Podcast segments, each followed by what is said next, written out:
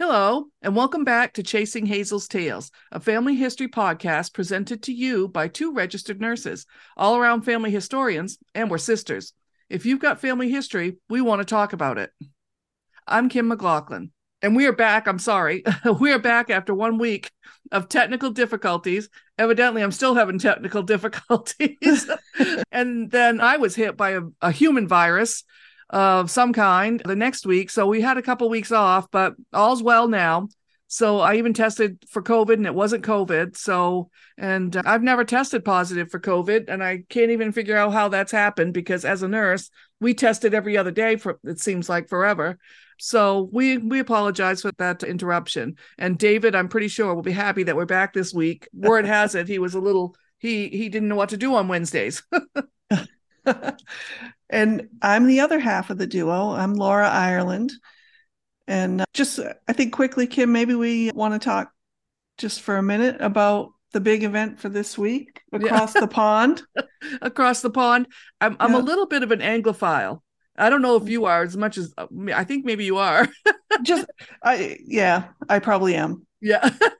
I'm just going to admit it. I'm an Anglophile. So, of course, this week was the coronation for King Charles III, and uh, so it, it, was. It all went off without a hitch. It, you know, it it seemed a little different. No, no Queen Elizabeth anywhere, but nonetheless, they got the job done.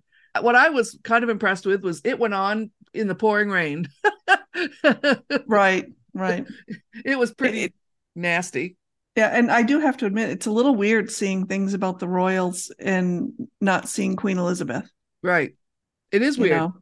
The one yeah. thing, the one thing I, I only wanted to touch on this was because, you know, all I wanted to talk about was the is is the monarchy even relevant anymore, that kind of thing. Mm. And I guess back when Queen Elizabeth was coronated, there were hundreds of monarchies in the world. Mm-hmm. Today there are 25. Yeah. So yeah. and and the the one that has the most relevance, I guess they say, is England is the United Kingdom. So right. I just so they they still are relevant. But my thought was, what would England be if it wasn't for the monarchy? In your opinion, what do you think? I mean, you know, it what would happen? I know everybody wants to abolish it and save a buck, but what would happen? You know, I guess I I, I don't really know. You know, not not living there, I don't think I have a great understanding of all of their functions. Of course, I see the works that they do with charities and all of that, but you know, I, I don't, I guess I don't really understand their function. But if it wasn't for the monarchy, w- would we ever talk about England? Right. And that, there was my thought was like, how much of their, you know, tourism is based on the history of the monarchy. Right. Yeah. And people wanting to go to Buckingham Palace and see the guards and try and get a glimpse of someone of the royal family and stuff, you know, I guess. And, and go to all the historical castles and all mm-hmm. the historical places. And to me, it's like, I, I wonder if they'd be shooting themselves in the foot if they got rid of the, the monarchy. Possible. It would just be taking a really important spoke out of that wheel. And I don't know. That's just, uh, here we are on this side of the pond. So what do I know? Yeah it's like I was thinking, I don't know what would happen, but anyway. Yeah, as I always like to say, that's a that decision's above my pay grade. Yeah, me too. the people of England can figure that out. I think the United States has enough issues to deal with. Oh, that's true. I don't even want to talk about any of those. So, no. you know, not a political podcast. no, and do not oh. know. I can't do that. Yeah, I guess just wanted to kind of get a few thoughts out for just a second as we get started. Right. We're going to start a new story. Yeah, we're going to talk about a different uh, we could call it a different branch, I guess. It's yep. not really yeah, different twig on the same branch, I don't know. But you know, I just thinking about, you know, I was reading through some letters yesterday, some of those old letters and just realizing, you know, I never when I was younger never would have thought I would be so interested in this family history and all of the things that we've learned over the last few years but you know realize that i'm deep into it and for a few reasons. And I think first of all the DNA aspect I have to talk about that because that's what that's what got me hooked. And you know looking at my results comparing it with others trying to figure out what I've inherited from who and where and I can entertain myself for hours looking at it and I guess that's just how my brain works. But you know in looking at all those results I'm my brain is thinking about oh yeah you know this all of these things came from previous generations and I've inherited little bits and pieces from all of them and right know, I don't know. It's in my opinion, a... with the DNA, um, for nerds like us, DNA is only going to get more interesting. Um, mm. but I think it might get easier too, because I think the tools they come out with are so are are quickly advancing and being mm. able to determine where certain segments come from your DNA and and you know you can connect them to the matches in your tree. Mm-hmm. I think a lot of it you know is, is just getting easier for ordinary people you know to to be able to do but and so i was thinking you know i'm sitting on a ton of matches and i'll never be able to discover how we connect to every one but the truth is each one of those is a clue as to where we come from and you know it's it's any one of them can be interesting for their own reasons but anyway right. i digress and there there are stories to go along with each one of those right. little pieces yep. you know I have to say, when you said you're sitting on a ton of matches, I thought to myself, well, you better not light one. oh, it, I guess early morning. the brain wants to do lots of weird things. Anyway, so so you know, first off, for me, looking at the DNA aspect, and second, every time I look through and read those letters, I'm I'm just in awe of the things we've discovered and the way we've been able to learn about our family I Agreed. really mm-hmm. have such a deep appreciation that Uncle Carl saved everything. Because of it, you know, I can hold in my hands letters written by my grandmother, the woman who was just a mystery to us, the woman, you know, who died long before we were born. Right. I, I can hold that letter and think, eh, you know, I'm thinking of the fact that I'm holding something that she created. She took the time, she wrote out that letter, folded it up neatly, addressed the envelope, and sent it off to her brother. And those letters contain the details, the ordinary and extraordinary details of everyday life in Enfield. It was. And it could be actually everyday life in the United States too, probably. Many, yes. It, I think it's just a really a, a good snapshot of life in that time. Right, right.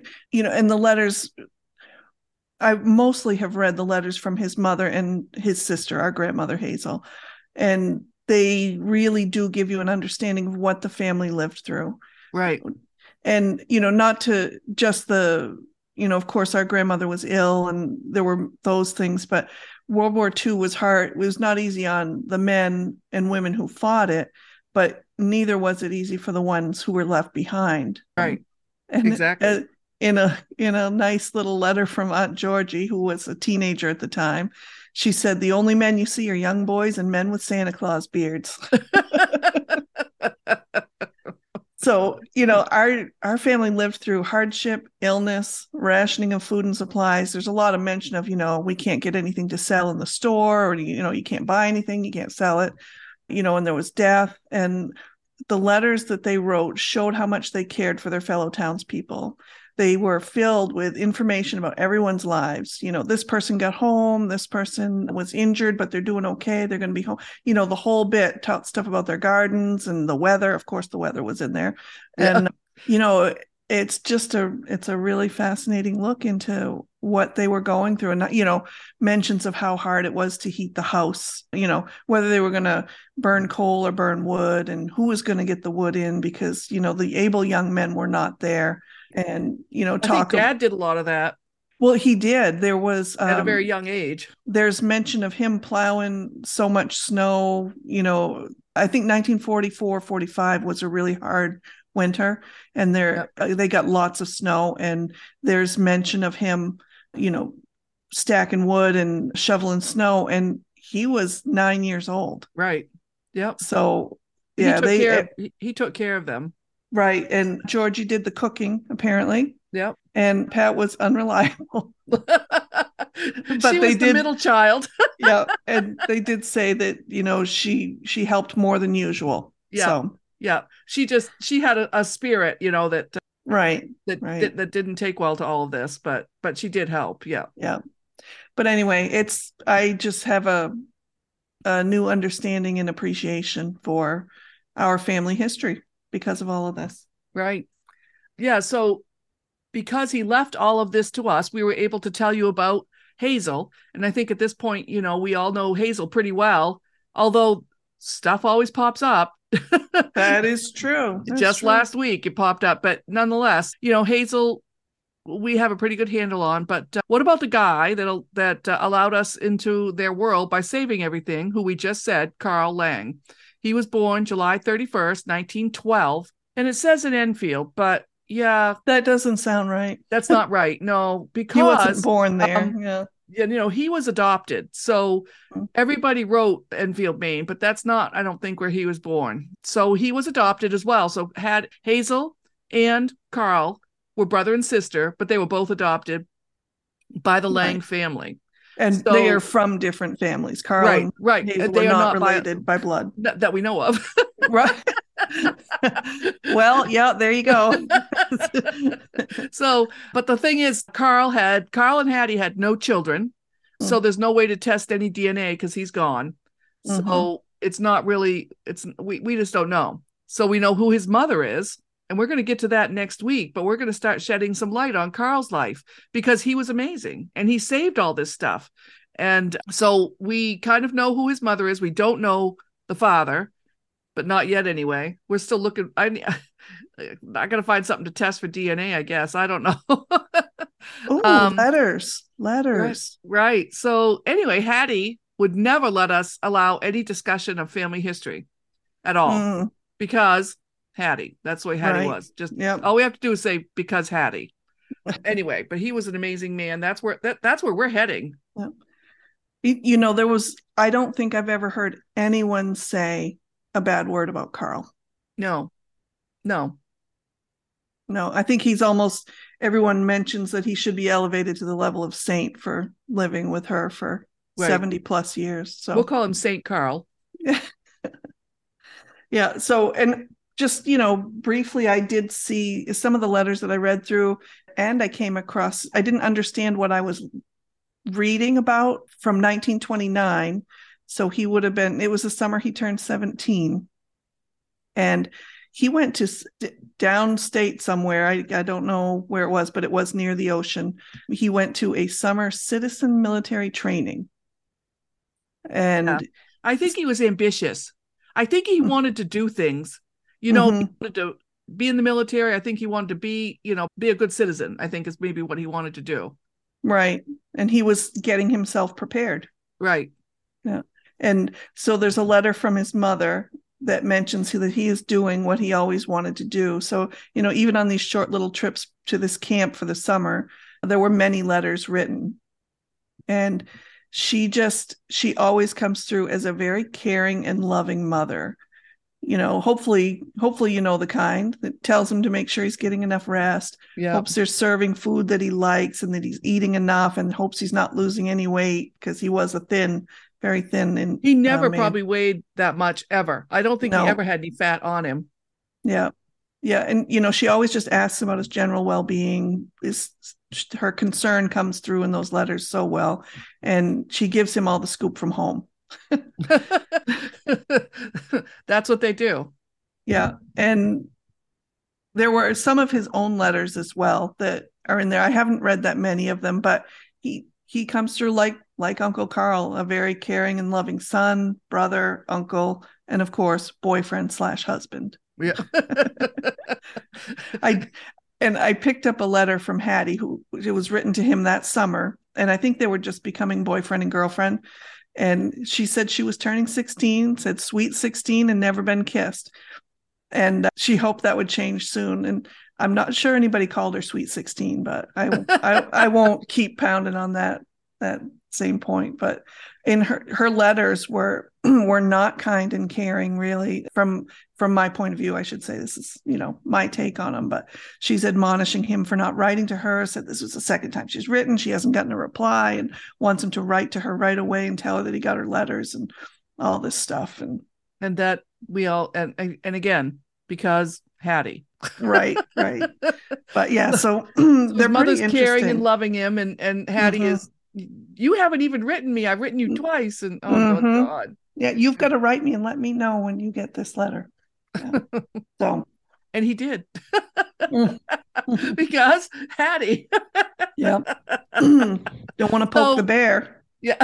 so we are just, you know, getting back into the swing of things. And we have a, you know, I've told you in the past, we have a ton of information that Carl saved, stories galore.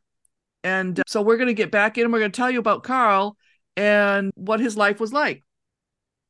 But the one thing I do want to share, I have a tidbit for this week. So usually we have a little bit of something to, to tell you. A thing, a thing happened this past week for me, a, a week or two ago people sometimes will discuss online about whether or not you should have your family tree public.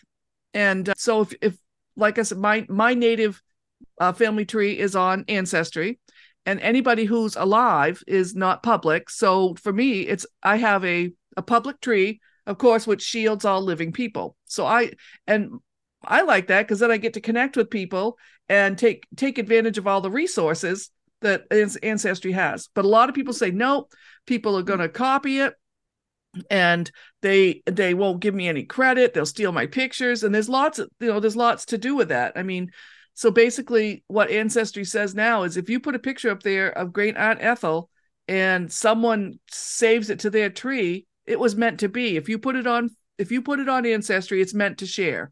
So, right. That was what I was thinking is why why would you worry about that? I don't right and people are worried about well and, and i think it is because people do a lot of work as you can you can you know we we do a lot of work trying to figure out facts and things and they just don't want it stolen without any recognition. So hey if you take if you and i even suffer from this. I try to remember who gave me what and i've never been very good at it. So as i've as i've gotten better in genealogy i've learned if you you know if you have have to give credit for something please put it on there. You know this this picture came from wherever. I got this data from wherever. That way you can give credit where credit Right. is due Right. so that's sometimes just a bone of contention with ancestry but i'm going to tell you about the good thing that happened so and it's happened many times i've connected with a lot of people on ancestry who've given me information and able for me just to grow the tree and to learn things but there was a lady who contacted me on ancestry from a local history society here in maine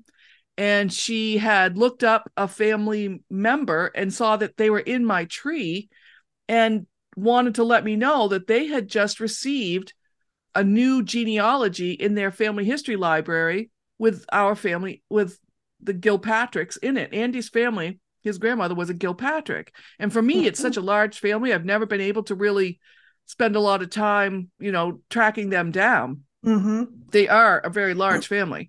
So for her to tell me that there's now a local, you know, the, the local history society now has a new book about them, or you know, it's probably someone's ancestry that they had just turned in to share. Um, right.